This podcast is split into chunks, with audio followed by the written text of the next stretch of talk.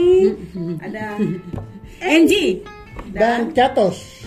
Kali ini kita ingin membahas tentang uh, spot-spot wisata yang bisa kita kunjungi di kota Jayapura dan sekitarnya. Iya. Yang menurut kita paling menarik lah ya. Dan kita bahas. Oke. Mulai dari Angie. Dari Kota Jayapura dulu lah. Kota Kota, Jayapura. Jayapura dulu, yang bahas kabupaten dulu. Kita. Kota Jayapura yang paling indah tuh tuh ye di mana? eh? Berarti kita coba kita topiknya bahas soal wisata pantai. Di Jayapura nih ada wisata pantai di mana saja? Iya. Ada Besji, Hamadi, Pantai Dok 2 Pantai Dok 2, Pantai Sko. Pantai Sko, Hontekam. Sudah? Sudah.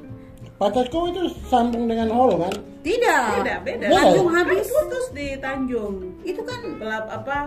PT UAP itu. dia, dia di luar teluk. Oh gitu. Teluk ini. oh iya iya Kan betul betul betul luar. betul betul. betul. Nah, Iya iya iya. Langsung Pasifik itu tuh. Nah, dari antara itu, mana yang menurut teman-teman eh, yang paling teman-teman suka yang mana dan kenapa suka yang Sa saya di sebelah kiri. Besji masuk ke sebelah kiri? Saya bisa kenapa? mandi, saya bisa mandi-mandi. Kalau beji sebelah kanan tidak bisa mandi. Kenapa? Ada apa di situ? Gelombang besar, kayak seram sekali. Iya kayak serang. Mm. Saya tidak, saya belum pernah mandi juga. Padahal saya besar di kota Jayapura. Oke. Saya rasa bodoh aja saya mandi di situ kalau ada apa-apa begitu. Pernah bagus, ada ya. peristiwa-peristiwa sering kan, sering sebelah kanan. Orang Kalau hanyut Orang gitu. hanyut itu biasa di sebelah kanan. Iya ada saya pernah lihat di postingan-postingan itu tuh apa namanya? Kayak dong kasih lingkaran kayak ada ombak besar datang. Tapi di tengah-tengah itu kayak tidak ada ombak gitu. Ada kayak garis lurus begitu. Di, di situ tempat biasa orang hilang kayak ada arus arus apa apa ya? Oh, Itu pemecah ombak.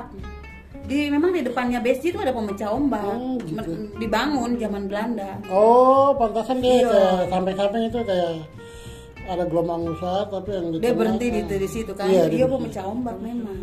Biar Jadi tidak langsung ke pantai. Tidak. Tapi itu yang dia punya arus di bawah air mungkin yang kencang sekali makanya orang sebelah kanan sih dari saya kecil itu orang meninggal di sebelah kanan jadi kalau pun piknik di sebelah kanan kan tidak mandi. Iya Kalau katanya di sebelah kiri kita mandi sampai dia punya arus di bawah jadi kalau macam tertarik satu kali itu harus susah. Iya, sekali. mungkin. Saya juga kurang tahu soal itu. Tapi kalau soal view dan dia punya pasir bagus. Berarti pantai mana yang dipilih? Beki pasti. Besi. Pantai Hmm, oke. Kalau kalau soal tempat bersih, saya lebih suka BSG. Tapi sebenarnya buat saya kalau dari sisi yang apa kantong ini ya, bersih dompet, saya tidak sanggup. Ramah. Nah, tidak ramah dompet. Oh iya itu sudah ya ya sudah untuk ke retribusi ya. mahal. Sudah tidak hanya retribusi tapi setiap kali masuk pasti kendaraan dihitung dan menurut saya tuh jauh sekali dari yang kita pikir ya. Hmm. Belum lagi kita pakai tempat itu harga sudah di atas 300-an ribu. Belum makan dan lain-lain. Jadi waduh hanya untuk piknik, Piknik- seperti piknik itu mahal ya. Kayaknya saya harus keluarkan banyak uang begitu dan saya pikir itu tidak tidak worth it. Jadi ya sudah meskipun saya setuju dengan tempat yang bersih, pasirnya bagus di situ, eh, tapi saya mungkin tidak akan ke sana dengan pertimbangan yang lain. Jadi biasanya ya Kupang itu yang paling Oh, pilihan paling ini saya bisa duduk ada bisa pesan kopi di situ ada camilan yang semuanya sesuai Budget. ah, sesuai budget jadi ya ke situ hanya buat nikmati view duduk di pinggir pantai kena angin dan minum atau makan sesuatu sambil ngobrol sama kawan-kawan Asik sih. Beki nah gitu Ya Becky sebenarnya bagus kalau kembali bicara ke dia punya yang masalah kantong. Sebenarnya sih masyarakat banyak juga yang ma- apa orang-orang banyak yang pergi piknik untuk turis-turis lokal lah. Makanya mereka juga berpikir untuk bantu masyarakat lokal di situ. Cuman kayak kita lihat kayak lebih Maksudnya tuh ini ya, Oke. apa yang kita bayar tuh tidak kembali begitu. Misalnya ada peningkatan fasilitas, Ah, kayak begitu kayak juga gitu ya. salah satu. Terus uang itu ya orang mau membantu masyarakat juga di situ untuk bagaimana ekonomi mereka naik. tadi dibahas sama. Catos.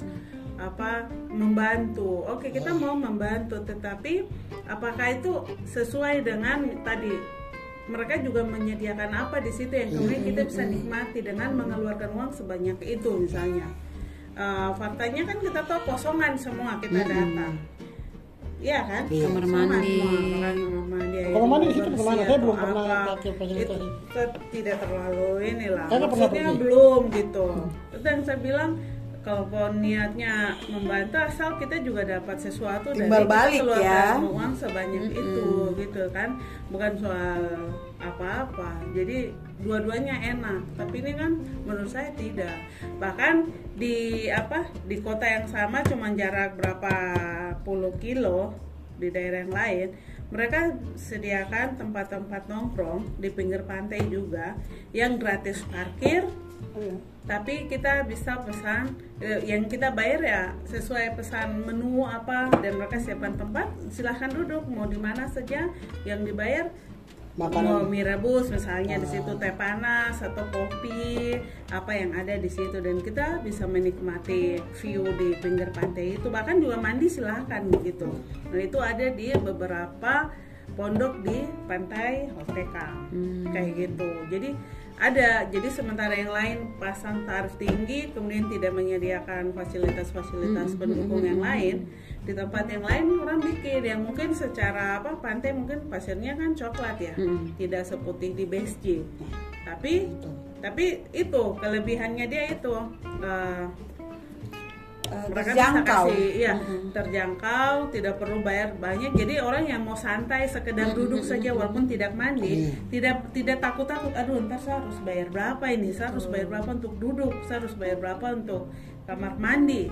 Kayak gitu. Jadi tidak ada ketakutan itu. Tapi mereka kayak buka oke tempat sudah ada aku tinggal perlu pesan makan atau minum yang itu yang dibayar dan silakan nikmati alam Dan itu sekarang sudah mulai siang malam juga rame. Malam juga rame. lebih juga. rame malam, Malam, ya? sekarang kalau yang malam kan juga sekarang sudah mereka kembangkan apa eh, spotnya itu jadi kafe-kafe jadi dengan lampu-lampu yang cantik ada musik-musik bahkan sebagian juga punya live music band yang biasanya mereka siapkan jadi orang-orang tuh sudah tahu tuh hari-hari apa datang nongkrong situ Betul. Eh, orang habis kerja lelah gitu Jadi sore udah sebenarnya tuh tidak ada sesuatu yang stuck sebenarnya. Iya. Waktu tempat lain terus berinovasi seharusnya tempat-tempat lain juga harus Melihat. tingkatkan misalnya dari pantai biasa saja kemudian menjadi sebuah kafe, dari kafe menjadi tempat hiburan yang Iya. lebih lengkap, lebih baik. Benar.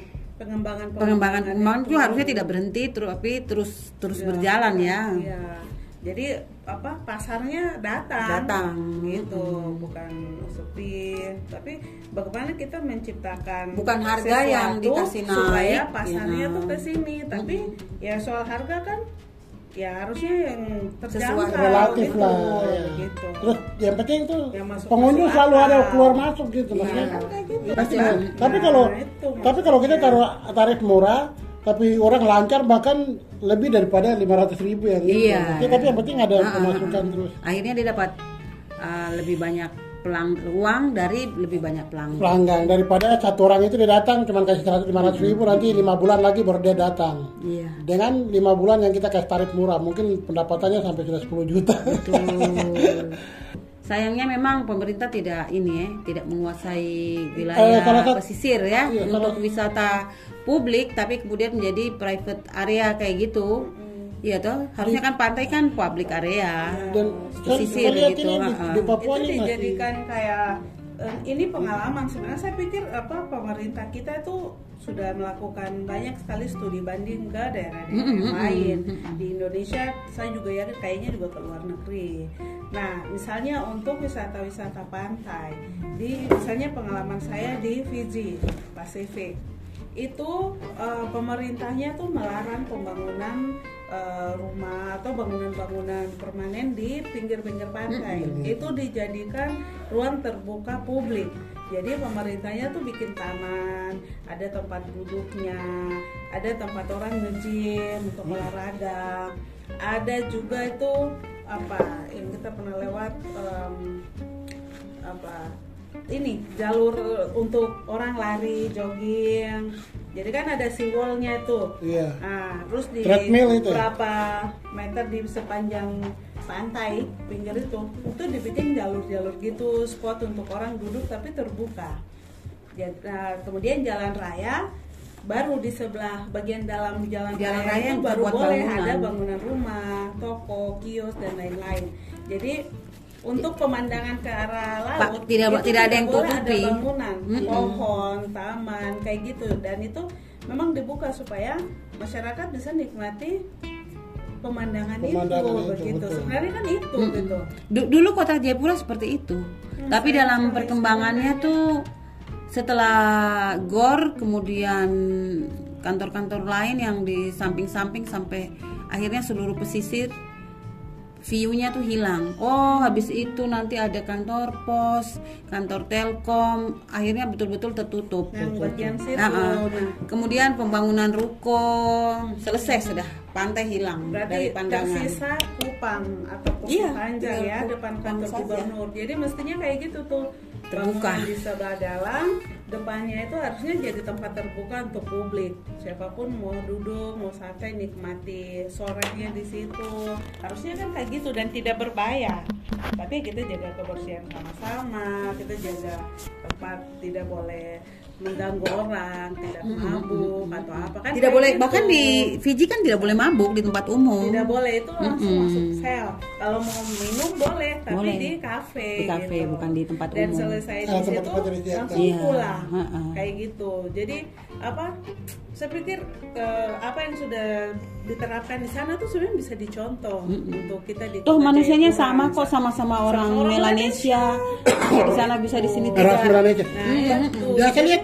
Iya. kayak kayak gitu tuh apa saya punya keinginan nih atau harapan atau impian apa kita punya pemerintah nih bisa menerapkan yang seperti begitu sekarang bahkan bicara ruang terbuka umum kita di kota Jayapura mau duduk Tidak ada taman, benar. tanpa perlu pikir apa bayar, Bayar. tanpa takut nanti ada orang mabuk misalnya atau kayak kayak gitu nah ini nih tidak ada gitu Ini jadi PR kita untuk kita akan bahas lagi di episode berikut ya. berikut. Betul.